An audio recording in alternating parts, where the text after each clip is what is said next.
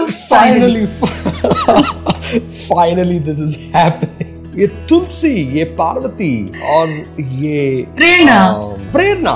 मतलब पूरी इंडिया में से कोई ऐसा नहीं रहेगा जो ये तीन नाम को नहीं पहचानता है। वहीं से टेलीविज़न को अपनी पहचान मिली। तो ये बचपन का सपना अक्टूबर 2021 में कंप्लीट हुआ। तो फाइनली मेरा शो आया। कामना सोनी टेलीविज़न के लिए। आप मानेंगे नहीं जिस दिन मुझे शूट मिला मैं सेट पर गई मैं अपनी वैनिटी में गई उससे भी ज़्यादा खूबसूरत ना वो दिन थे जो मेरी ना वो एक सफ़र जो मैंने तय किया था। बादल पे पाओ है या छूटा गाँव है अब तो भाई चल पड़ी अपनी ही नाव है। हाँ तो मतलब मुझे लगा अपनी नाव अब चल पड़ी है इस शहर में।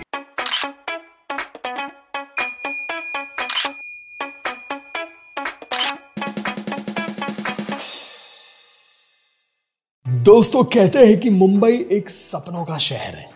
मुंबई में एवरी सिंगल डे भारत के हर कोने में से काफ़ी सारे लोग आते हैं एक एक्टर बनने के लिए। वो एक सपना लेके कि एक दिन मैं बहुत ही बड़ा एक्टर बनूँगा।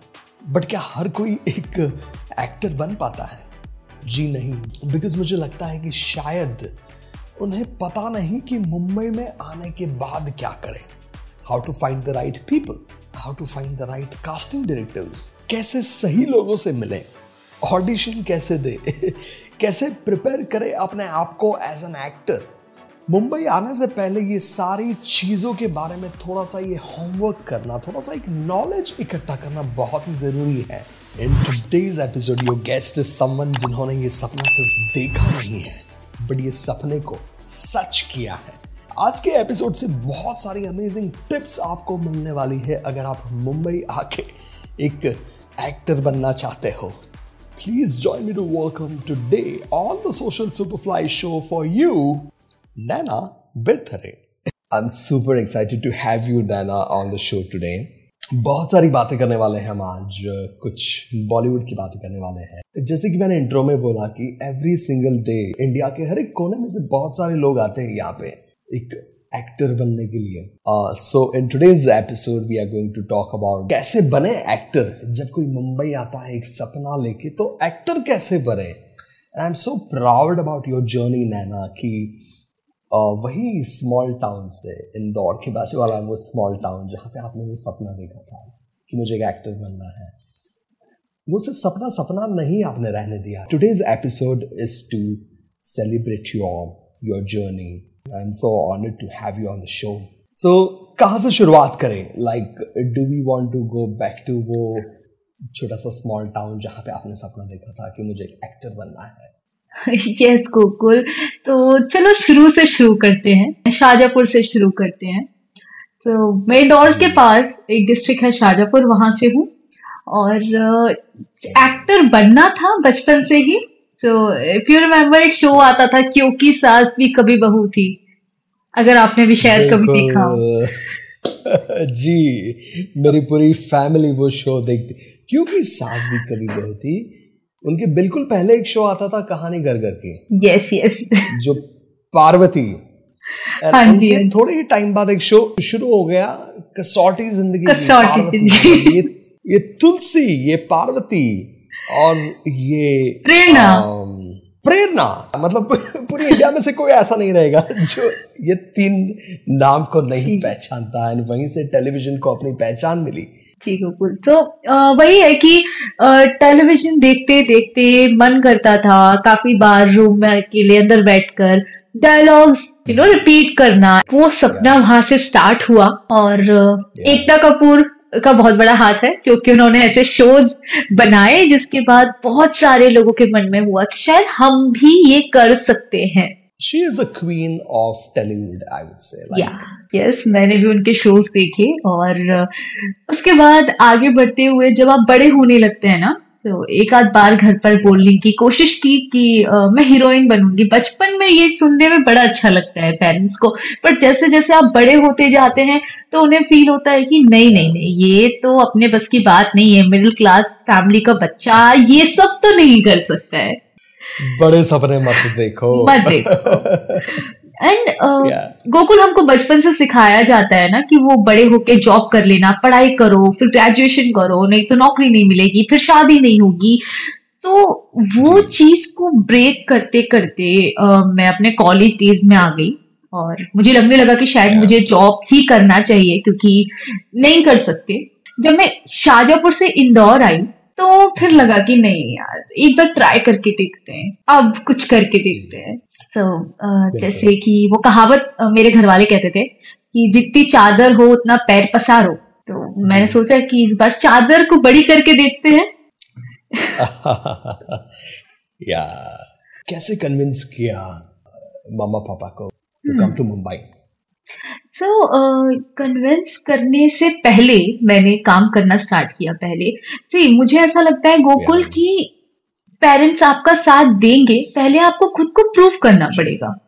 अगर आप खुद को प्रूव करते हैं राइट अगर आप कुछ कर कर दिखाते हैं तो फिर उनका ना वो डर है। आपके पेरेंट्स आपका हमेशा भला ही चाहते हैं। उनका डर है कि बच्चा कहीं फंस ना जाए कहीं कुछ गलत ना कर ले। तो मैंने काम करना पहले स्टार्ट किया। मेरा फ़र्स्ट जॉब था एडवर्टीजमेंट कंपनी में और वहाँ मुझे फाइव थाउज़ेंड रुपीज़ सैलरी मिलती थी। और बड़ी खुश होके बड़ी खुश होके मम्मी के लिए साड़ी लेकर गई और पापा के लिए कुछ कुछ लेकर गई गिफ्ट और बताया कि मैं जॉब कर रही हूँ। फिर उसके बाद मैं जॉब करते करते एंकरिंग करना स्टार्ट किया। फिर लगने लगा जब सेकेंड ईयर में आई तो लगा कि पाँच हज़ार से कुछ नहीं होगा। राइट तो फिर मैंने एंकरिंग करना स्टार्ट किया। और वहाँ से मेरी लाइफ चेंज हुई है। सो so, मैं वेडिंग्स में एज अ होस्ट काम करती थी संगीत प्रोग्राम्स होस्ट करती थी। करते करते फिर लगा कि शायद मज़ा नहीं आ रहा है या मज़ा आ रहा है तो पैसे नहीं मिल पा रहे तो फिर मैंने स्टार्ट किया वेडिंग प्लानिंग मुझे लगा पूरी शादियाँ करवाती हूँ ज़्यादा पैसा मिलेगा। तो वेडिंग प्लानिंग की फिर धीरे से मॉडलिंग के अंदर एंटर की प्रिंट शूट्स करना स्टार्ट किया। फिर घर पर जाकर बोला कि पापा मुंबई जाना है। तो वही है कि मिडिल क्लास फैमिली को ना गोकुल पढ़ाई के लिए वो शायद अपना घर गिरवी रखकर भी आपको पढ़ा देंगे। बट जब आप कहेंगे कि आपको एक्टिंग करनी है मॉडलिंग करनी है या आर्टिस्ट बनना है तो उनके अंदर का वो डर क्योंकि उनकी गलती नहीं है उनका माहौल और ये जो लाइफस्टाइल है वो बहुत अलग रही है। उन्होंने नहीं देखी लाइफस्टाइल राइट सो बस पापा ने कहा कि पैसे नहीं मिलेंगे कर लो खुद से। और हम तो तैयार थे। मैंने कहा पैसे वैसे की टेंशन मत लो वो है मेरे पास। तो यस फिर घर वालों को लगा कि नहीं इसने कुछ किया है अपनी दम पर तो इसे एक चांस देना चाहिए। और हम आ गए मुंबई। काफ़ी लोग आते हैं सपने लेके मुंबई एक्टर बनने के लिए। मुंबई आने के बाद एक्टर बनने के लिए वो कौन सा सबसे पहला कदम है वो हम उठाए? Like what is the first step to take and I would say कि सबसे बड़ी जो चैलेंज होती है ना मैं ना मुझसे ज़्यादा आप रिलेट कर पाओगे इस बात से because you are you are already an professional actor लोगों से मिलने से ज़्यादा इंपॉर्टेंट है सही लोगों से मिलना। How to find the right people how to find the right casting directors तो बहुत अच्छी बात आपने कही कि सही लोगों से मिलना बहुत ज़रूरी है। और कास्टिंग के नाम पर बहुत फ्रॉड्स भी होते हैं राइट तो मुझे ये लगता है कि गूगल आज के टाइम में ना बहुत आसान हो गया है आफ्टर सोशल मीडिया कि mostly casting directors casting coordinators मतलब कास्टिंग कोऑर्डिनेटर्स एंड डायरेक्टर्स अलग अलग होते हैं तो अलग पोस्ट होती हैं उनकी। तो ये सभी आपको इंस्टाग्राम पे मिल जाएँगे इनका ऑफिशियल आईडी आपको मिल जाएगा राइट आप आइए आप इनसे मिलिए और कोशिश कीजिए कि सही लोगों से मिले। अगर आपको थोड़ा सा भी लगता है कि नहीं ये इंसान फ्रॉड कर सकता है मैं बहुत क्लियर करना चाहूँगी इस बात को कि कोई भी कास्टिंग डायरेक्टर पैसा नहीं लेता है आ, कोई कास्टिंग चार्जेस नहीं लेता है। कास्टिंग कोऑर्डिनेटर लेते हैं तब जब आपको काम वो दिलवा देते हैं तो उनका एक सर्टन परसेंटेज होता है। क्योंकि जब मैं आई थी तो मुझे नहीं पता था कि कास्टिंग कोऑर्डिनेटर क्या होता है डायरेक्टर क्या होता है। तो वही ये कि हमारी ऑडियंस को ये पता चलना बहुत ज़रूरी है। तो अगर कोई कहता है कि पाँच लाख रुपए दे दीजिए और हम आपको काम दिला देंगे तो ऐसा इंडस्ट्री में जो एक्चुअली कास्टिंग कर रहा है वो कभी नहीं करेगा। और इंस्टाग्राम पैसा कभी नहीं मांगेगा। पैसा, पैसा कभी नहीं मांगेगा। नहीं काम दिलाने से पहले आपसे पैसा कभी नहीं मांगेगा। और कास्टिंग और अगर पैसा मांग रहा है तो वो फ्रॉड है वो फ्रॉड है। जी you जी. सो समटाइम्स ऐसा होता है कि कुछ कास्टिंग कोऑर्डिनेटर्स जब आप एकदम मुंबई में नए नए आते हो आपसे कहते हैं कि फाइव थाउज़ेंड या सेवन थाउज़ेंड रुपीज़ आप हमको दो हम आपको one day two day work दिलाएँगे। One day two day यानी कि कभी इंस्पेक्टर बना दिया कभी डॉक्टर बना दिया कभी क्राइम पेट्रोल में आपको कास्ट कर लिया। तो ये होता है लेकिन कभी भी कोई आपसे ऐसे दस लाख या पाँच लाख या तीन लाख या फिफ्टी थाउज़ेंड इस तरह के कभी कोई चार्जेस नहीं करता है। सो so, इसके आगे हम बढ़ते हैं कि सही लोगों को कैसे पहचाने तो एक तो हो गया है कि पैसे नहीं मांगते हैं और दूसरा जब आप किसी से मिलने जाते हैं आप उनके ऑफ़िस जाइए कोई भी कास्टिंग डायरेक्टर आपको कभी भी नहीं कहेगा कि आप मुझे इस क्लब में मिल लीजिए या आप मुझे पर्सनली मिल लीजिए स्पेशली फॉर फीमेल आर्टिस्ट में ये कहूँगी सो so, आप उनके ऑफ़िस yeah. जाइए आप उनसे मिलिए वो आपको गाइड yeah. करेंगे और यस yes, इस तरह से आप अच्छे तरह से अप्रोच कर सकते हैं कास्टिंग डायरेक्टर्स को नैना को एज एन एक्टर कब मिला सबसे पहला ब्रेक तो ये बचपन का सपना अक्टूबर 2021 में कंप्लीट हुआ और फ़र्स्ट ब्रेक मुझे मिला। तो इससे पहले भी मुझे ब्रेक मिला था लेकिन काफ़ी कुछ होता है। कभी आप काम करते हो आपका काम कट हो जाता है। कभी होता है कि शूट पॉसिबल ही नहीं हो पाता है। तो फाइनली मेरा शो आया कामना सोनी टेलीविज़न के लिए। और गोकुल आई बिलीव कि हम ना हमेशा गोल के बारे में सोचते हैं कि जब मुझे शो मिल जाएगा इतनी खुशी होगी ये करूँगी फैमिली खुश हो जाएगी। उस वजह से ना हम अपनी जर्नी को अवॉइड कर देते हैं। आप मानेंगे नहीं जिस दिन मुझे शूट मिला मैं सेट पर गई मैं अपनी वैनिटी में गई उससे भी ज़्यादा खूबसूरत ना वो दिन थे जो मेरी ना वो एक सफ़र जो मैंने तय किया था। वर्सोवा विलेज में मैं रहती थी वहाँ से जब शुरुआत की थी तो वो बहुत खूबसूरत था सफ़र। सुना ना कितने ऑडिशंस दिए आपने जब पहला ब्रेक आपको मिला कामना में? उनके पहले कितने ऑडिशंस दिए वो बताइए। शायद forty forty two like forty fifty auditions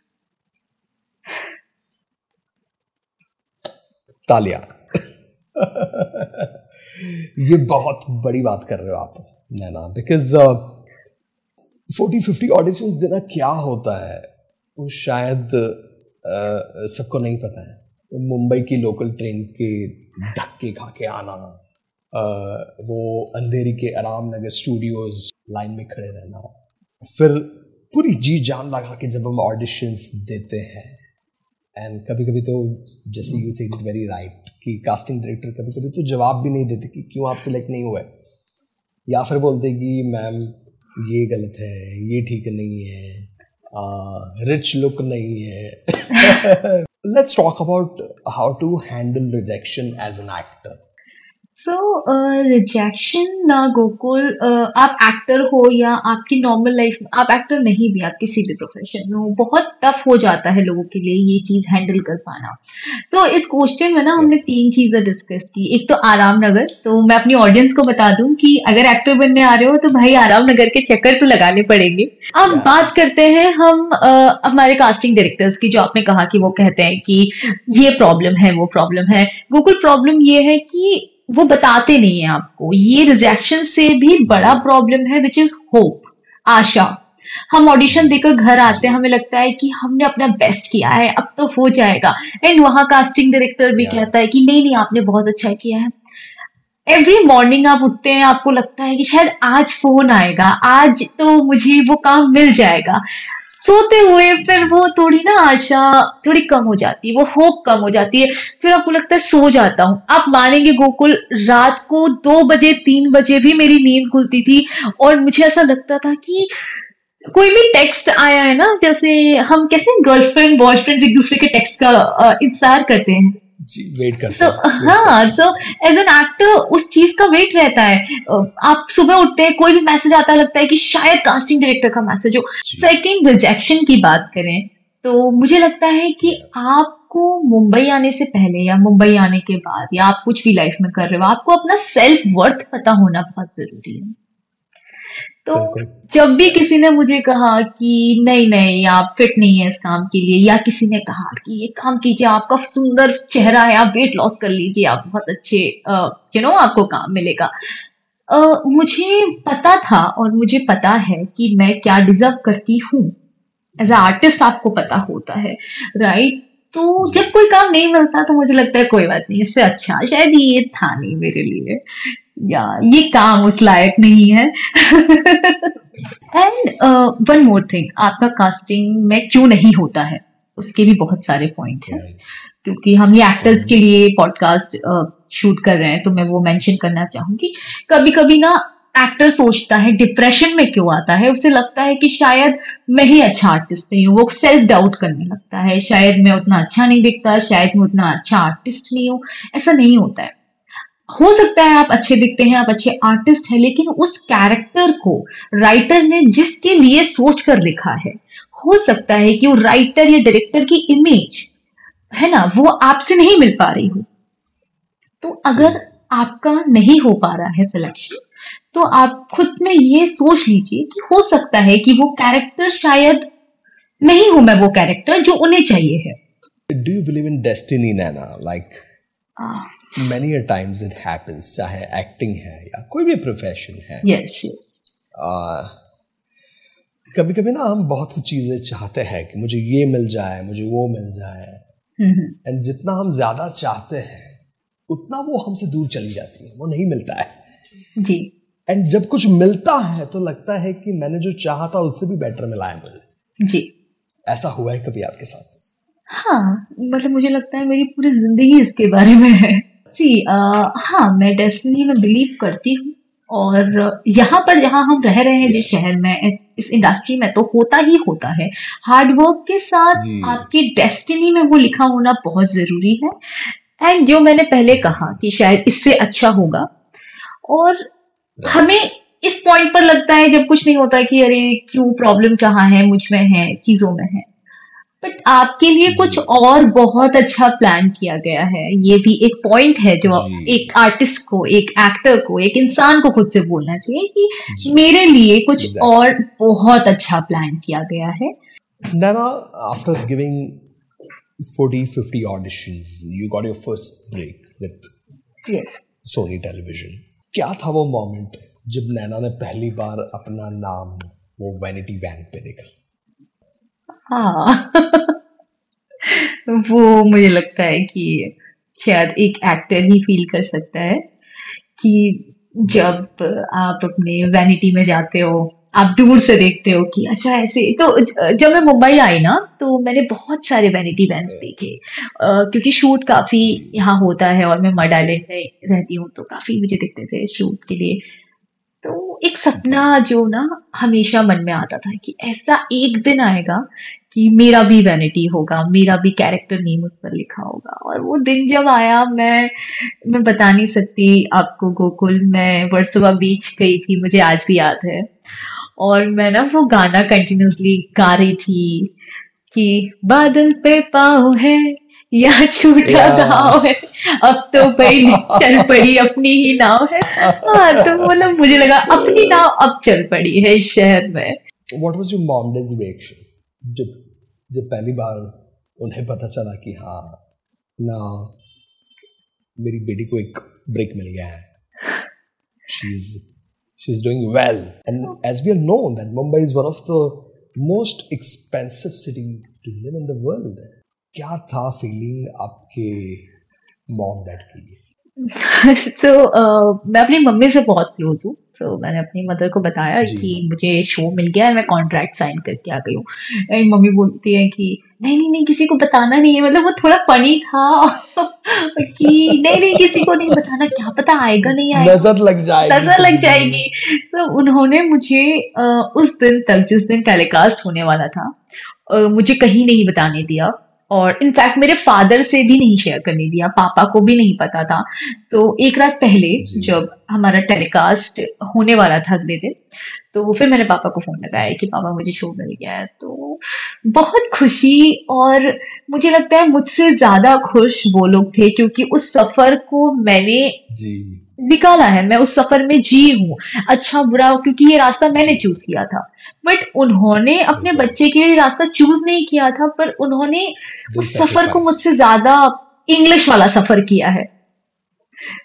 जी। Right right? मेरे लिए वो हिंदी वाला सफ़र था। हम लाइफ में कुछ भी करते मतलब मैं मुंबई में थी लेकिन जो आंसरेबल थे ना आंसर देना उत्तर देना लोगों को बोलना कि नहीं नहीं काम आएगा उसका।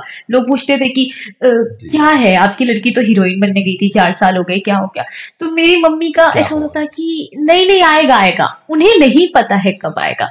लेकिन वो ना उस चीज़ को कवर करती थी कि नहीं नहीं आएगा वो काम कर रही है। कभी कभी उन्होंने शायद घर पर भी झूठ बोला कि वो प्रिंट शूट कर रही है वो कुछ कर रही है। So we are discussing Indian films television Bollywood and this is the never ending debate nepotism what is your take on nepotism? Hmm. so yes uh, है। अगर सच कहूँ गोकुल तो मुझे ना कभी कभी नेपोटिज्म के बारे में इतनी बातें होती हैं। पूरी तरह से ना मुझे गलत लगता है। मुझे गलत ये लगता है कि शायद डिजर्विंग लोग काम नहीं कर पा रहे हैं राइट right? एंड अगर मैं शायद सेकंड पॉइंट ऑफ़ व्यू से सोचूं तो मुझे कभी कभी ये भी लगता है कि अगर मेरे फादर उतने कैपेबल uh, होते कि वो मेरी हेल्प कर पाते तो exactly. वो क्यों नहीं करते? Right right. तो क्यों नहीं करते? वो क्यों नहीं करते? इनफैक्ट उन्होंने किया है। वो अपनी हम हम श्योर हमारे हम सबके पेरेंट्स अगर जितना वो कर सकते थे उन्होंने हमारे लिए किया है। तो अगर कोई इतना फ़ेमस है या उस अहदे पर है कि वो अपने बच्चों को हेल्प कर सकता है तो तो क्यों ना करें? तो क्यों ना करे? लेकिन जहाँ पर ये प्रॉब्लम थी कि अच्छे आर्टिस्ट को काम नहीं मिल पा रहा था उस वजह से। मेरे साथ भी काफ़ी बार हुआ है कि कल कॉन्ट्रैक्ट साइन होने वाला है और सडनली आपको फ़ोन आता है। आप बहुत एक्साइटेड हो कि फाइनली आपको बहुत अच्छा प्रोजेक्ट मिल गया। फ़ोन आता है कि नहीं हो पा रहा है नैना शायद प्रोड्यूसर की बेटी है या उसकी कज़न है या कोई भी है। बुरा लगता है पर गोकुल आफ्टर ओटीटी प्लेटफॉर्म जब से ओटीटी आया है इंडिया में तब से हर कोई काम कर रहा है छोटा या बड़ा। वो उसके क्राफ्ट से मतलब है। लेकिन हर कोई काम कर रहा है एंड हमारी जो ऑडियंस है ना वो इतनी स्मार्ट हो गई है कि अगर अगर पेरेंट्स बच्चों की हेल्प भी करना चाहें और वो अच्छे एक्टर्स नहीं है तो ऑडियंस उनको एक्सेप्ट नहीं करती। आज हम पंकज जी के दौर में चल रहे हैं नवाजुद्दीन सिद्दीकी के दौर में चल रहे हैं राजकुमार राव आयुष्मान खुराना इरफान खान साहब मनोज बाजपेयी जी। तो या और कितने सारे स्टार्किट्स हैं जो जिनको लॉन्च किया गया जिन पे करोड़ों रुपए लगाए लेकिन ऑडियंस ने नहीं एक्सेप्ट किया उनको। अभी जो इंडियन ऑडियंस है ना वो काफ़ी मेच्योर हो रही है। Like we are moving from the stardom to stories right right आज भी शाहरुख खान के बंगलो मन्नत के बाहर इतने सारे लोग आते हैं जस्ट होपिंग कि हाँ शाहरुख आएगा he will wave his hands he will show his S R K वाला पोज uh, तो एज अ मुंबई कर हमें लगता है कि कौन है ये लोग? कहाँ से आते हैं? एंड शाहरुख खान ने एक इंटरव्यू में बोला था नैना कि I am last of the stars right and it, uh, this statement itself says now India is moving from stardom to stories. हम शाहरुख खान की बात करें बच्चन जी की बात करें तो वो वाली स्टार्डम हमें फ्यूचर में देखने को नहीं मिलेगी। तो so, हाँ मुझे भी ऐसा लगता है कि जो शाहरुख खान सलमान खान बच्चन साहब तो खैर वो तो राजेश खन्ना साहब और बच्चन साहब का जमाना ही कुछ और था। हम्म। लेकिन यहाँ शाहरुख खान के बाद में देवानंद जी तो शाहरुख खान ना स्टार बुलाए मतलब बुलाए जाते हैं। दे आर स्टार्स वो सितारे हैं। और सितारों तक पहुँचना आम जनता के लिए आसान नहीं होता था गोकुल। आफ्टर सोशल मीडिया मुझे पता है कि रणवीर आलिया ने कल रात को कहा डिनर किया? दीपिका कहाँ हनीमून पर गई थी राइट मुझे पता है कि अभी नेक्स्ट कौन सा मूवी आने वाला है?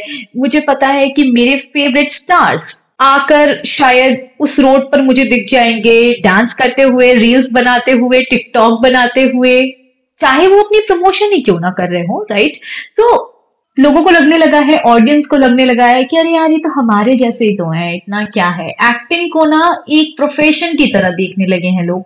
एक्टिंग को इस तरह से नहीं लेते हैं कि एक्टर है, सितारा है स्टार है। तो यस एंड मुझे ऐसा लगता है कि ओटीटी आने के बाद इनफैक्ट कोविड आने के बाद में हमने ओ टी टी प्लेटफॉर्म्स पर बहुत वर्ल्ड सिनेमा देखा है। हमारी ऑडियंस जो है वो मोस्टली यूथ है। तो अब उनको समझ में आने लगा है कि ये भी इंसान है एंड इनकी लाइफ और हमारी लाइफ भी बहुत सिमिलर है। बस वो अपना काम कर रहे हैं as an actor that's it very well said wonderful Naina let's talk about the dark side of film industry और being an actor what is your take on casting couch या कॉम्प्रोमाइज आपको क्या लगता है नैना कि क्या कॉम्प्रोमाइज ज़रूरी है एक एक्टर बनने के लिए? Okay okay. सो so, पहले तो मैं कहना चाहूँगी कि कॉम्प्रोमाइज कास्टिंग काउच क्योंकि वो कास्टिंग से रिलेटेड है तो हमें लगता है सिर्फ़ इंडस्ट्री में ही होता है। ऐसा नहीं है। ये जो कॉम्प्रोमाइज या फिर जो आपसे ऊपर है वो आपको दबाने की कोशिश कर रहा है या फिर आपसे कुछ मतलब निकलवाने की कोशिश कर रहा है या फिर आपको ब्लैकमेल कर रहा है या बुली कर रहा है ये गोकुल हर जगह होता है राइट चाहे वो गवर्नमेंट हो चाहे वो गवर्नमेंट जॉब वाले हो चाहे वो कॉरपोरेट में हो तो पहले तो मैं कहूँगी ये हर जगह है। और उसके अलावा अब हम आते हैं कास्टिंग काउच पर। कास्टिंग काउच है इंडस्ट्री में। लेकिन इसका ये मतलब नहीं है कि आपको कास्टिंग काउच करना पड़ेगा तब आपको काम मिलेगा। बहुत अच्छा सवाल है ये क्योंकि मोस्टली छोटे शहरों में ये कहा जाता है। In fact when I was in Indore मुझे एक कोई कास्टिंग कोऑर्डिनेटर मिला और उन्होंने मुझे कहा कि नहीं नहीं आपको तो कास्टिंग काउच करना पड़ेगा अगर आपको एक्टर बनना है तो। तो ये बहुत बड़ी गलत फहमी है। ये ऐसा नहीं है कि आपको एक्टर बनने के लिए कास्टिंग काउच करने की ज़रूरत है। आपके हाथ में है आपको छोटा रास्ता शॉर्टकट लेना है छह महीने सात महीने एक साल का फेम चाहिए है या फिर आपको थोड़ा सा स्ट्रगल कर कर पूरी ज़िंदगी के लिए अपना नाम बनाना है। प्रॉब्लम यह है कि लोगों को सब कुछ बहुत जल्दी चाहिए फेम चाहिए पैसा चाहिए सक्सेस चाहिए लेकिन वो कितना टाइम तक सस्टेन करेगा ये भी आपके हाथ में होता है। एंड एक और बात गोकुल इंडस्ट्री में कभी भी ज़बरदस्ती नहीं होती मैं आपको बताती हूँ। ठीक है मैं खुद एक फीमेल एक्टर हूँ तो कोई आपको फोर्स नहीं करेगा कोई किसी को फोर्स नहीं करता है कि आपको ये करना पड़ेगा। चॉइस होती है मतलब एज एन हाँ as an actor as a person ये आपकी चॉइस है। और अगर आप ये रास्ता इस दलदल में जाना चाह रहे हो तो इससे ना फिर आप वापस नहीं आ पाओगे पूरी ज़िंदगी भी लगा दी तो। मीटू मोमेंट में काफ़ी बड़े बड़े नाम बाहर आए हैं नैना। क्या बदला है बॉलीवुड में after after me too moment after me too मुझे लगता है कि ऑफ़र uh, देने का तरीका बदला है। शायद अपने मैनेजर से फ़ोन लगवाया जाता है। ओके ओके तो देखिए बदला कुछ नहीं है। मैं आपको एक चीज़ कहती हूँ गोकुल जिसकी आदत है ना इस तरह से काम करने की वो हमेशा ऐसे ही काम करेगा राइट और जो। अच्छा काम करना चाहते हैं वो इस तरह के ऑफ़र देकर किसी भी आर्टिस्ट को कास्ट नहीं करना चाहेंगे क्योंकि उनका करोड़ों रुपए दाव पर लगा हुआ है जो जेन्युइनली अच्छा काम करना चाहते हैं राइट तो आप बताइए ना कि सिर्फ़ कास्टिंग काउच कर कर कोई अगर आपको काम दे भी देता है और आप एक्टर अच्छे नहीं हो आप कैसे काम करोगे? ऑडियंस तो स्मार्ट है। और दूसरी बात यह है कि आपको छह महीने में नाम पैसा सब कुछ मिल गया जो मैंने कहा कि बहुत लंबे टाइम तक नहीं टिकता है और आपने अपने क्राफ्ट पे काम ही नहीं किया है। और तो कैसे आपको ऑडियंस एक्सेप्ट करेगी? या फिर वो प्रोड्यूसर भी आपको वापस काम क्यों देगा? As a female actor have you been through any such experiences Naina would you like to share something on that या मतलब काफ़ी बार। uh, हाँ काफ़ी बार। तो मुझे आज भी याद है, एक काफ़ी बड़े आर्टिस्ट हैं हमारी इंडस्ट्री के तो मैं उनके साथ में एज एन एंकर होस्ट कर रही थी उनका शो उनके साथ में मैंने एक इवेंट किया था। तो उसके बाद में वो अपने मैनेजर से मुझे कॉल करवाते हैं रात को 12 बजे और बोलते हैं कि, देखिए, हम आपको फ़िल्म दिला देंगे, हम आपको लॉन्च कर देंगे और पर आपको हमारे साथ में कंडीशंस फॉलो करनी पड़ेंगी। और जब आप नए होते हो, और उस टाइम पर मैं इक्कीस साल की थी तो जब आप टीन एज में होते हैं आपको लगता है कंडीशन मतलब सर मैं कम पैसों में काम कर दूँगी सर मैं एक्स्ट्रा टाइम काम कर दूँगी। आ, सर मेरे को पाँच हज़ार पर डे भी चलेगा। राइट तो मतलब फिर वही वही इंसान मुझे बोलता है कि अरे नहीं नहीं नहीं नहीं मतलब आपको ना हमारे साथ रहना पड़ेगा जब छूट चल रहा होगा। तो मैंने उस टाइम पर उन्हें काफ़ी कुछ बातें सुनाकर फ़ोन कट कर दिया लेकिन गोकुल वो चीज़ मेरे मन पर और मेरे दिमाग पर बहुत सालों तक रही। कि वो 21 साल की लड़की जो कि सपने देख रही है उसको सब कह रहे हैं कि ये इंडस्ट्री अच्छी नहीं इंडस्ट्री अच्छी नहीं है। फिर उसके सामने ना ऐसी चीज़ होती है उसका एक्चुअली रियल गलत चीज़ से उसका एनकाउंटर होता है। So what would be your advice to aspiring actors Naina कि how to tackle with such situations and हमें पता है कि चाहे वो फीमेल है मेल है सबके साथ ये होता है। You you said it very rightly and I completely relate to it कि ये सिर्फ़ बॉलीवुड में नहीं है या सिर्फ़ फ़िल्म इंडस्ट्री में नहीं है ये हर जगह पे है। तो so, uh, ये जो कॉम्प्रोमाइज या कास्टिंग काउच ना बहुत बाद में ये शब्द यूज़ होता है गोकुल अगर अगर किसी के दिमाग में इस तरह के थॉट्स हैं तो वो yeah. आप उसे पर्सनली मिल रहे हैं तो ना मुझे लगता है कि आपको पहले से धीरे धीरे समझ में आने लगता है। अगर आपको रेड फ्लैग्स मिल रहे हैं रेड सिग्नल्स मिल रहे हैं तो आपको उस रास्ते पे नहीं क्या होते हैं ये? कैसे मिलते हैं? कैसे मिलते हैं रेड फ्लैग्स रेड फ्लैग मुझे लगता है कि लड़कियों को बहुत अच्छे से समझ में आता है। हमको ना एक ऊपर वाले ने सेंस दिया है कि हम इंसान समझ जाते राइट हाँ तो ये चीज़ होती है। और लड़की अगर है तो उसे समझ में आता है। आप कहीं भी मिलने जा रहे हो हम्म। तो आप मैं तो यही कर, हमेशा से करती आई हूँ और लाइफ लॉन्ग यही करूँगी कि आप पब्लिक प्लेस पर मिलो हो सके तो आप उनके ऑफ़िस में जाकर मिलो हो सके तो आप किसी ओपन कैफ़े में मिल लो या आप कभी किसी रेस्टोरेंट में मिल लो अवॉइड करो कि आप ड्रिंक ना कर रहे हो साथ में मतलब आप अवॉइड कर सकते हैं एंड आई थिंक कि आप वही सेल्फ वर्थ मैंने आपको पहले कहा था तो मैं तो बहुत मानती हूँ कि एक लाइन ड्रॉ करना आपके हाथ में होता है। मैं आपको वही कह रही हूँ कि अच्छे या बुरे लोग हर जगह होते हैं। इंडस्ट्री में अगर कास्टिंग काउच है तो इंडस्ट्री में एक्चुअली ऐसे डायरेक्टर प्रोड्यूसर कोरियोग्राफर्स हैं कास्टिंग डायरेक्टर्स हैं जो जेन्युइनली आपके साथ काम करना चाहते हैं। जो जेन्युइनली चाहते हैं कि शायद जो उन्होंने फेस किया वो आपको ना करना पड़े। Let me ask you Naina चाहे वो मूवीज़ हो या ओ टी टी पे कोई शो है एज एन एक्टर आपको क्या लगता है कि is it necessary to have intimate scenes या story line is taking the forefront मुझे ऐसा लगता है गोकुल ओ टी टी की अगर मैं बात करूँ बीच में ना एक टाइम आया था जब ओ टी टी स्टार्ट हुआ था। इंटीमेट सीन्स होंगे और गालियाँ होंगी। जी। हमको लगता है ये चल रहा है चलो चलो यही बनाते यही बनाते तो उस वजह से हर ओ टी टी प्लेटफॉर्म पर हर वेब सीरीज़ में इंटीमेट सीन्स डाले जाते थे। शायद यूथ को अट्रैक्ट करने के लिए गालियाँ डाली जाती थी। शायद उस एज ग्रुप को अट्रैक्ट करने के लिए क्योंकि मेरे पेरेंट्स का एज ग्रुप जो है वो ओटीटी नहीं देख रहा है आज भी। या अपने पेरेंट्स अभी भी टेलीविज़न पर है। हम या आप या हमसे जो आने वाली जनरेशन है तो वो ओटीटी देख रहा है। टीनेजर्स टीनेजर्स टीनेज में ना ये सब बड़ा अट्रैक्ट करता है। उसके अलावा अगर मैं मूवी की बात करूँ तो मूवी में मुझे नहीं लगता है। मूवी में मुझे काफ़ी बार ऐसा लगता है कि इंटीमेट सीन्स डाले नहीं जाते हैं। कभी कभी वो स्टोरी की डिमांड होती है क्योंकि डिमांड ऑफ़ स्टोरी हाँ स्टोरी डिमांड होती है। क्योंकि देखिए अभी एज एन एक्टर आप किसी का कैरेक्टर पोर्ट्रे कर रहे हो उसकी लाइफ में हर एक चीज़ को आप दिखा रहे हो तो आपको उसकी पर्सनल लाइफ भी दिखानी पड़ेगी राइट right? तो कई बार स्टोरी की डिमांड होती है लेकिन OTT अब बहुत बदल रहा है OTT में अब बहुत अच्छे शोज़ आ रहे हैं जिसमें इंटीमेशन इंटीमेट सीन्स के अलावा किसिंग सीन्स के अलावा बोल्ड सीन्स के अलावा भी बहुत अच्छा कंटेंट बनाने पर ध्यान दिया जा रहा है। जैसे मैं एक वेब सीरीज़ बोलना चाहूँगी असुर। असुर इतनी अगर आपने देखी है कोकुल असुर मतलब मुझे बड़ा अच्छा लगा। कुछ ऐसा भी बन सकता है कुछ different do you think Naina there is a gender pay parity आजकल हम काफ़ी बात करते हैं।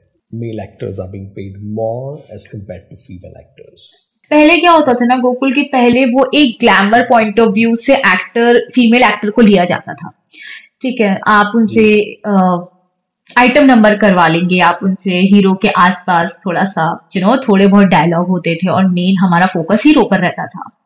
सेम ऑपोजिट है टेलीविज़न इंडस्ट्री में। टेलीविज़न का सेंटर ऑफ़ अट्रैक्शन जो है वो फीमेल एक्टर होती है। क्योंकि वो हीरो है वो प्रोजेक्ट की हीरो है. उसको उसके इर्द गिर्द पूरा परिवार है। ठीक है? तो ये चीज़ मुझे लगता है टेलीविज़न में नहीं है लेकिन यस बॉलीवुड में है। धीरे धीरे जैसे कि प्रियंका चोपड़ा हुई दीपिका हुई धीरे धीरे आलिया भट्ट हुई इनके आने के बाद काफ़ी सारी चीज़ें बदल रही हैं और अब हमारी ऑडियंस भी फीमेल एक्टर्स को एक्सेप्ट करना स्टार्ट कर दिया है हमारी ऑडियंस ने भी। So Naina I remember like let's say कि you know like five years back जब कोई एक्टर बनने आता था मुंबई, सबसे पहली चीज़ जो उनसे मांगी जाती थी कि आपका फोटोशूट करवाइए, आपका पोर्टफोलियो बनवाइए सोशल मीडिया के आने के बाद नैना क्या बदला है? एज एन एक्टर आपको क्या लगता है कि आज भी वो फोटोशूट करनी ज़रूरी है एक एस्पायरिंग एक्टर के लिए या social media presence can speak for it what do you think जी बहुत ही अच्छा सवाल है गोकुल ये क्योंकि सोशल मीडिया हम सभी की लाइफ में ना बहुत ही बड़ा पार्ट प्ले कर रहा है राइट सो so, बहुत कुछ बदला है सोशल मीडिया के बाद में काफ़ी अच्छे चेंजेस आए हैं और कुछ कुछ बुरे चेंजेस भी आए हैं। सो so, पहले हम बात करते हैं पोर्टफोलियो की। तो ये टाइम तो जब मैं मुंबई आई थी तब भी खत्म हो गया था। 2019 में भी पोर्टफोलियो की ज़रूरत नहीं होती थी। तो बहुत सारे मिथ है आप एज एस्पायरिंग एक्टर मुंबई आएँगे आपको कहा जाएगा कि 40, 45,000, 50,000, 25,000 के पोर्टफोलियोज बनवा लीजिए। तो मैं आप सभी को हमारी ऑडियंस को ये बताना चाहूँगी कि इसकी कोई ज़रूरत नहीं है। कास्टिंग डिपार्टमेंट काम कैसे करता है? तो उनको आपके कुछ अलग अलग आउटफिट्स में फोटोग्राफ्स चाहिए होते हैं जो आपके फ़ोन के फोटोग्राफ होते हैं। Right right? तो आप अपने, हम सभी के पास एक अच्छा फ़ोन है स्मार्टफ़ोन हम सभी यूज़ करते हैं। तो अपने फ़ोन से आपको कुछ तीन तरह से फ़ोटो क्लिक करने होते हैं। So mid wide angle mid angle and close बस आप अपने फ़ोटोज़ को ज़्यादा एडिट मत करिए नेचुरल लाइट में रखिए और आप कास्टिंग डायरेक्टर को अपनी प्रोफ़ाइल के साथ शेयर कीजिए। तो ये बहुत अच्छा पार्ट है सोशल मीडिया का एंड जब हमारे प्रोफ़ाइल पे कुछ फ़ोटोज़ होते हैं, हम प्रोफ़ाइल लिंक्स शेयर करते हैं कास्टिंग डायरेक्टर्स के साथ में तो काफ़ी बार हमको फ़ोटोज़ भेजने की भी ज़रूरत नहीं होती है। हम अपने ऑडिशन अपलोड कर सकते हैं इंस्टाग्राम पर यूट्यूब पर राइट सो उसके थ्रू भी आपको कास्टिंग डायरेक्टर्स अप्रोच कर सकते हैं। I think it's very well said Naina काफ़ी लोग मुंबई में आते हैं एक्टर बनने के लिए and they just go all and thinking कि हाँ एक दिन मैं बहुत ही बड़ा एक्टर बनूँगा। जैसे कि हमने बात की कि आपको पहला ब्रेक मिला सोनी टेलीविज़न के साथ। You had to go through so many rejection and 40 to fifty audition आपने दिए थे। सो so, मुंबई जैसे शहर में लाइक जो नया एक्टर्स आते हैं what's your advice for them how do you sustain जी गोकुल जी ये तो मैंने भी फेस किया है जब मैं मुंबई आई थी। तो प्रॉब्लम ये है कि हमें पता होता है हमें एक्टर बनना है हमें दो तीन चार साल लग सकते हैं लेकिन सरवाइव कैसे करें मुंबई में? ये बहुत बड़ा सवाल खड़ा होता है। तो पहले तो मैंने यही कहूँगी जो मैंने पहले भी आपको कहा कि अगर एक्टर यहाँ पर आ रहा है तो थोड़ा उनको अपने होमवर्क कर कर आने की बहुत ज़्यादा आवश्यकता है। जैसे कि कॉन्टैक्ट्स के साथ में थोड़ा फाइनेंशियली चाहे वो पहले नौकरी कर सकते हैं, थोड़ा पैसा सेव कर सकते हैं और उसके बाद मुंबई आ सकते हैं। तो गोकुल, सवाल आता है कि कब तक वो पैसा चलेगा? सेविंग्स कब तक चलेंगी? यहाँ तो पता नहीं है कि काम कब चलेगा राइट तो काफ़ी लोग हैं जो casting as a casting assistant join करते हैं।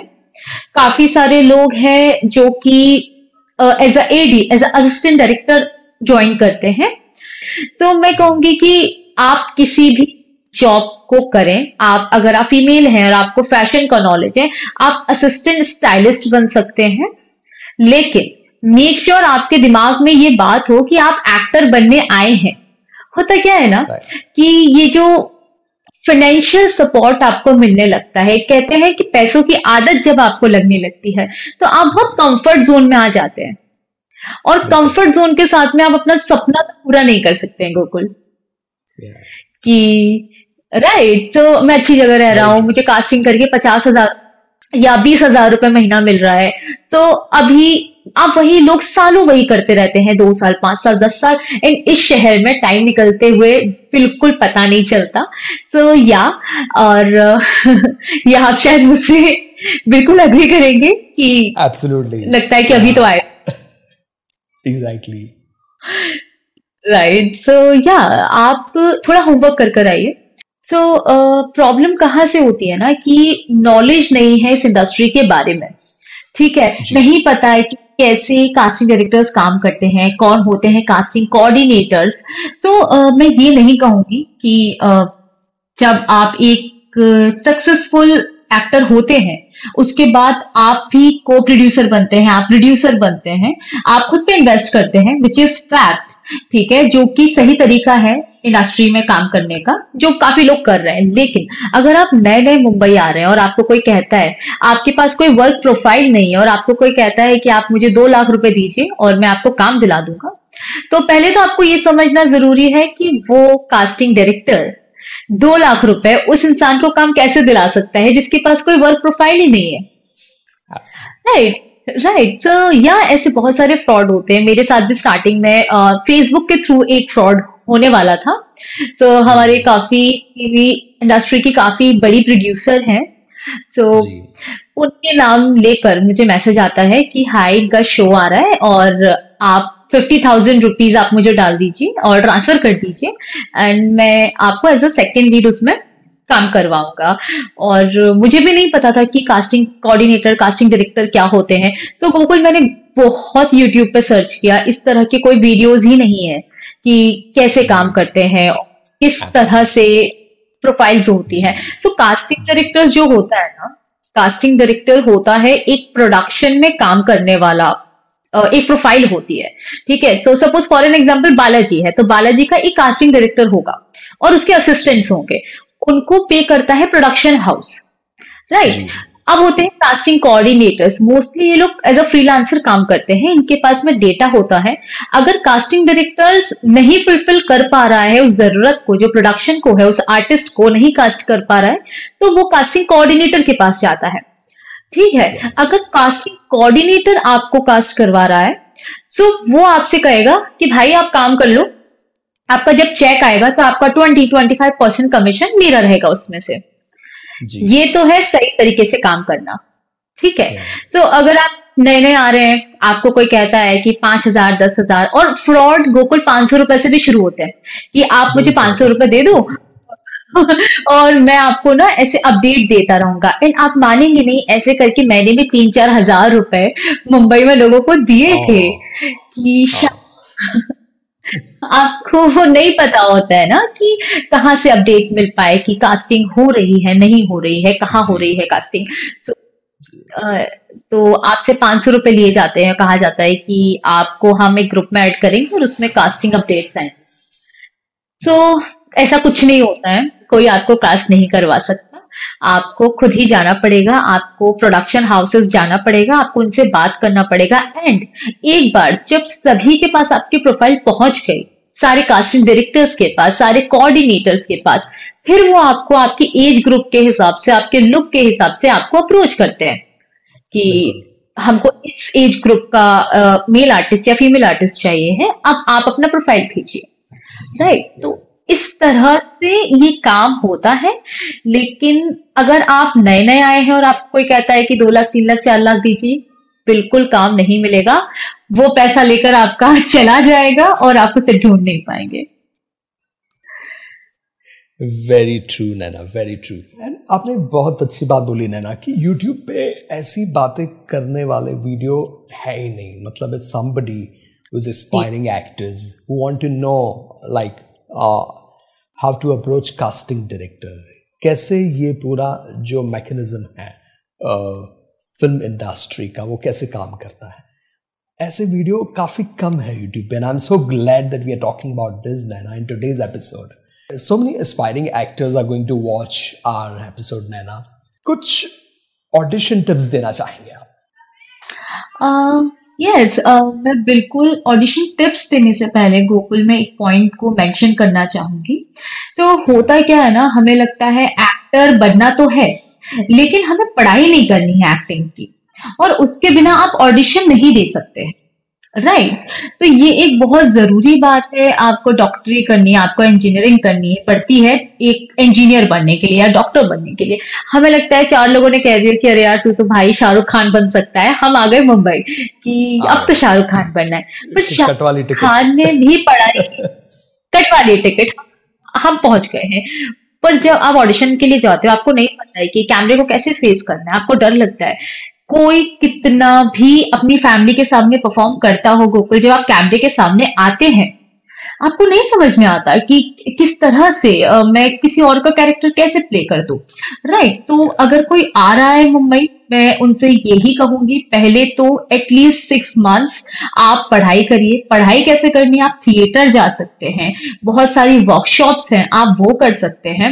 सो so, जो एक्टिंग स्कूल्स होते हैं उनका काफ़ी ज़्यादा फ़ीस स्ट्रक्चर बहुत हाई होता है जो हर कोई अफोर्ड नहीं कर सकता। मतलब they are not very affordable लेकिन मुंबई में थिएटर्स हैं जो कि शायद फिफ्टीन हंड्रेड और two thousand rupees per month charge करते हैं। वो आपको एक्टिंग सिखाते हैं, आपको मेथड सिखाते हैं। तो एक्टिंग में बहुत अलग अलग मेथड्स होती हैं, काफ़ी सारी बुक्स होती हैं। बच्चन साहब का एक इंटरव्यू था, गोकुल, जो उन्होंने कहा था कि मैं आज भी पढ़ता हूँ, मैं आज भी सीखता हूँ, मैं आज भी अभिनय को समझने की कोशिश करता हूँ। तो आप सोचिए कि जब इतने दिग्गज मतलब इतने बड़े कलाकार आज भी सीख रहे हैं, और हमें लगता है कि हम बिना सीखे आएँगे और हम यहाँ पर आके यू नो बूम कर देंगे, हमें काम मिल जाएगा। ऐसा नहीं होता है। अब बात है ऑडिशन की। आपने थिएटर से सीख लिया। अभी ऑडिशन कैसे देना है? सो so, सबसे पहले स्टार्टिंग uh, हम करते हैं कि जब हम पोर्टफोलियो या प्रोफ़ाइल को भेजते हैं कास्टिंग डायरेक्टर को उसमें कुछ बातों का ध्यान रखना बहुत ज़रूरी होता है। आपके एज ग्रुप के हिसाब से आप किस किस कैरेक्टर में फिट हो सकते हैं? Yeah. आप उस तरह की एक लिस्ट बनाइए। आप उस तरह से फोटोशूट अगर हो सकता है बहुत ही अच्छी बात है। ठीक है? जैसे कि फॉर फीमेल एक्टर में बताती हूँ कि मैंने साड़ी में एक शूट करवाया, मैंने सूट में करवाया, एक मैंने वेस्टर्न आउटफिट में करवाया राइट इस तरह के फ़ोटोज़ आप कास्टिंग डायरेक्टर को विद गुड लाइटिंग शेयर करेंगे। वो आपको बताएँगे कि अगर आप उस लुक पर जा रहे हैं, वो आपको ऑडिशन स्क्रिप्ट भेजते हैं। अब क्या होता है कि एक जो राइटर है, उसने आपको टेक्स्ट दे दिया। उन्होंने टेक्स्ट लिखकर दे दिया। उसका सब टेक्स्ट आपको निकालना है। आपको समझना है और आपको उसे एक्ट करना है।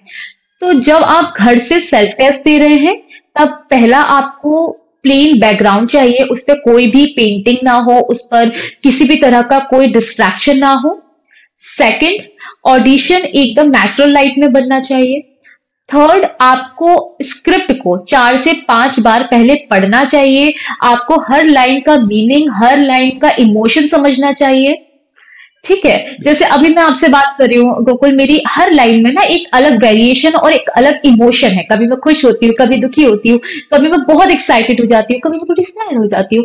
तो इस तरह से हम स्क्रिप्ट को ऑडिशन देते हैं।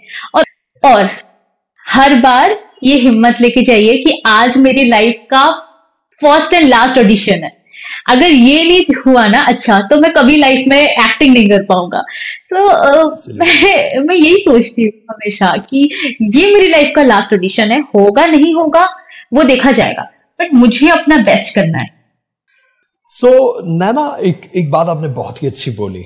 You said that as an aspiring actor first thing that you that you need to learn is how to face a camera. So, how to be a camera confident. And ये जो आपकी tips हैं it's going to be really helpful for the aspiring content creators क्योंकि आज सबके साथ ये smartphone है। Everybody wants to become a YouTuber content creator जी, बिल्कुल। गोकुल, देखिए, मैं आपको बताती हूँ कि सेट पर एक्टिंग करने से भी ज़्यादा मुश्किल होता है ऑडिशन देना। ठीक है? क्यों होता है? क्योंकि आपको सपोर्ट करने के लिए आपके को आर्टिस्ट होते हैं आपको क्ल्यू देने के लिए होते हैं। बट अगर आपको कंटेंट क्रिएटर बनना है या फिर आपको ऑडिशन देना है आपके पास कोई नहीं है। आपको अपना बॉडी लैंग्वेज समझ नहीं आता है कि मैं बोल रही हूँ लेकिन मेरे ये हाथों का क्या करूँ? इसको यहाँ रख लू इसको यहाँ रख लू इसको यहाँ रख लू? राइट ये होता है कि, कि, कि मतलब थोड़ा क्या हो रहा होगा? मेरे हाथ कैसे लग रहे होंगे? मेरा फेस तो ये ना हमारे यहाँ कहते हैं ना कि करत करत अभ्यास से। तो करते करते practice is very important Gokul आप आप शीशे के सामने आप मिरर के सामने प्रैक्टिस कर सकते हैं। आप एक स्क्रिप्ट लीजिए चाहे आप यूट्यूबर बनना चाहते हो चाहे आप एक्टर हो आप एक स्क्रिप्ट लीजिए उसे पढ़िए ज़ोर ज़ोर से पढ़िए। आप उसे शीशे के सामने उसे रिहर्स कीजिए। और मैंने एक्टर्स के लिए या फिर मैं कहती हूँ आपको लाइफ में इस इंडस्ट्री से रिलेटेड या आपको कंटेंट क्रिएशन से रिलेटेड कुछ करना है थिएटर आपका कॉन्फिडेंस बिल्ड करता है। एक बार गोकुल आपने लाइफ में स्टेज प्रोग्राम कर लिया ना आप लाइफ में कभी कैमरे से शर्माएँगे नहीं। अगर आपने आपने वो हज़ारों की भीड़ में या सैकड़ों की भीड़ में खुद के खुद को स्टेज पे कंट्रोल कर दिया ना आप फिर शर्माएँगे नहीं। तो फ़र्स्ट इज़ प्रैक्टिस आपके पास फ़ोन है, अभी तो बहुत अच्छी चीज़ है कि हमारे पास फ़ोन है। पहले लोगों के पास नहीं होते थे। तो कितना उन्हें प्रॉब्लम फेस करना पड़ता होगा? अभी हमारे पास फ़ोन है, हमारे पास कैमरा है। कंटेंट बनाइए, आप घर पर बनाइए आपको पोस्ट नहीं करना, आप मत करिए। आप स्क्रिप्ट को अपना फ्रंट कैमरा ऑन करके बनाइए। राइट आप समझिए कि अच्छा तो ये ऐसा लग रहा है, ये इतना बुरा लग रहा है। एंड एक्टर्स के लिए मैं कहूँगी ट्राई टू बी नेचुरल बिल्कुल, जैसे अभी आप और मैं रॉ कॉन्वर्जेशन कर रहे हैं। जैसे वो अपने किसी फ्रेंड से बात कर रहे हैं जैसे वो अपनी किसी फैमिली से बात कर रहे हैं तो करते करते ना ये कैमरा आपका सबसे अच्छा दोस्त बन जाएगा आपको पता भी नहीं चलेगा I think Nana, you have given some amazing tips for aspiring actors. I would like to ask you something. You said कि अभी तक आपको आपका ड्रीम ब्रेक नहीं मिला है हो सकता है कि कोई फ़िल्म मेकर्स कोई कोई कास्टिंग डायरेक्टर्स आज हमारा ये पॉडकास्ट सुन रहा हूँ। कैसे रोल नैना को पसंद है वो बताइए। नैना नैना का ड्रीम रोल क्या है? हम्म, बिल्कुल ये सवाल ना इसका आंसर आपके पास में नहीं होता है क्योंकि आपको लगता है कि क्या क्या नहीं करना है मुझे। मतलब हाँ। मेरे दिमाग में बहुत सारे कैरेक्टर्स हैं मुझे आ, कभी मुझे शायद बेगम जान बनना होता है तो कभी मुझे कहानी की तरह कोई स्टोरी पे काम करना होता है। तो लेकिन मैं ये चाहती हूँ, मैं आज से पाँच साल बाद एज एन एक्टर खुद को जो देख रही हूँ, मैं चाहूँगी कि मैं बहुत स्ट्रॉन्ग कैरेक्टर्स प्ले करूँ, मैं अपने क्राफ्ट को ऑडियंस के सामने दिखा पाऊँ, चाहे वो टेलीविज़न हो, चाहे वो ओटीटी हो, चाहे वो फ़िल्म हो। मतलब कि ऑडियंस को लगे कि नहीं ये कुछ था जो हमने आज देखा so Naina last but but not the least like throughout your career as an actor what is the best advice you have ever got सबसे ज़रूरी एडवाइस जो है आ, मुझे मुंबई के लिए मेरे दादा ने दी थी। वो खुद एक इस इंडस्ट्री से है वो डायरेक्टर है। तो उन्होंने मुझे कहा था कि मुंबई जब आते हो ना तो मुंबई समुद्र की तरह है। मुंबई ना आपको कचरे की तरह पहले बाहर फेंकेगा। लेकिन जो मोती होते हैं ना वो मोती आपको समुद्र की गहराइयों में मिलते हैं गोकुल। तो अगर आप मुंबई आए हो अगर आपको मुंबई के यू नो स्ट्रगल मिल रहा है आपको लग रहा है कि कैसे होगा क्या होगा? क्या क्या होगा जब आपको वो आपका ड्रीम ब्रेक मिल जाएगा? कैसा आप फील करोगे? कैसा आपकी फैमिली फील करेगी? तो वो ना कभी आँखें बंद करके सोचना तो आई एम श्योर आप कभी गिव अप नहीं करोगे अपनी लाइफ में। सो so, हम मुंबई की बात कर रहे हैं नैना एंड एक टाइम था जब मुंबई में मैं खुद बड़ा मायूस हो गया था एंड और तब एक बड़ी एक तब एक बहुत ही बड़ी बात मुझे किसी ने बोली थी कि इरादे जिसके बुलंद हो कामयाबी जिसे पसंद हो मुंबई उसे कभी नाराज़ नहीं करती। So right so it was a wonderful conversation with you Naina thank you so much for for sharing some amazing nuggets of tips and काफ़ी सारे लोग मिसगाइड करने के लिए बैठे हुए हैं मुंबई में। जब कोई नया बंदा आता है मुंबई में एक्टर बनने के लिए तो आई uh, होप आज का हमारा ये पॉडकास्ट इस सारे लोगों के लिए एक एक गाइड बन सके। या thank you so much Gokul and I am sure हम इस पॉडकास्ट से काफ़ी सारे एस्पायरिंग एक्टर्स की बहुत सारी प्रॉब्लम्स को सॉल्व कर रहे हैं। और yeah. मैं बहुत खुश हूँ। मैं बहुत खुश हूँ। हमने उन टॉपिक्स पर बात किया जो जिस मैटर में लोग बात नहीं करना चाहते हैं या जो टॉपिक्स मैं स्टार्टिंग में यूट्यूब पे सर्च करती थी। Right right absolutely wonderful and we hope this podcast help every single inspiring actors want come to Mumbai with a dream and maybe our today's episode can help them in some way Thank you, Nana. Dosto, this was an Indian actor Nana Birthare for you on the Social Superfly show. I hope you enjoy today's episode and काफ़ी सारे ऐसे tips मिले आपको अगर आप मुंबई आके एक actor बनना चाहते हो। दोस्तों, ऐसे ही कुछ अमेजिंग गेस्ट हम लाते हैं सिर्फ़ और सिर्फ़ आपके लिए on the social superfly show so जल्दी से हमारे चैनल सोशल सुपरफ्लाई को सब्सक्राइब कर दीजिए बिकॉज़ इट्स एब्सोल्युटली फ्री एक एक्टर के तौर पे नैना की जर्नी के बारे में आपको क्या लगता है, बताइए मुझे नीचे कमेंट सेक्शन में। And until I see you again with some amazing guests just like this, please take very good care of yourself. This is your friend Social Superfly signing off for a day. आज हम पंकज जी के दौर में चल रहे हैं नवाजुद्दीन सिद्दीकी के दौर में चल रहे हैं राजकुमार राव आयुष्मान खुराना इरफान खान साहब मनोज बाजपेयी जी तो या और कितने सारे स्टार्किट्स हैं जो, जिनको लॉन्च किया गया, जिन पे करोड़ों रुपए लगाए, लेकिन ऑडियंस ने नहीं एक्सेप्ट किया उनको?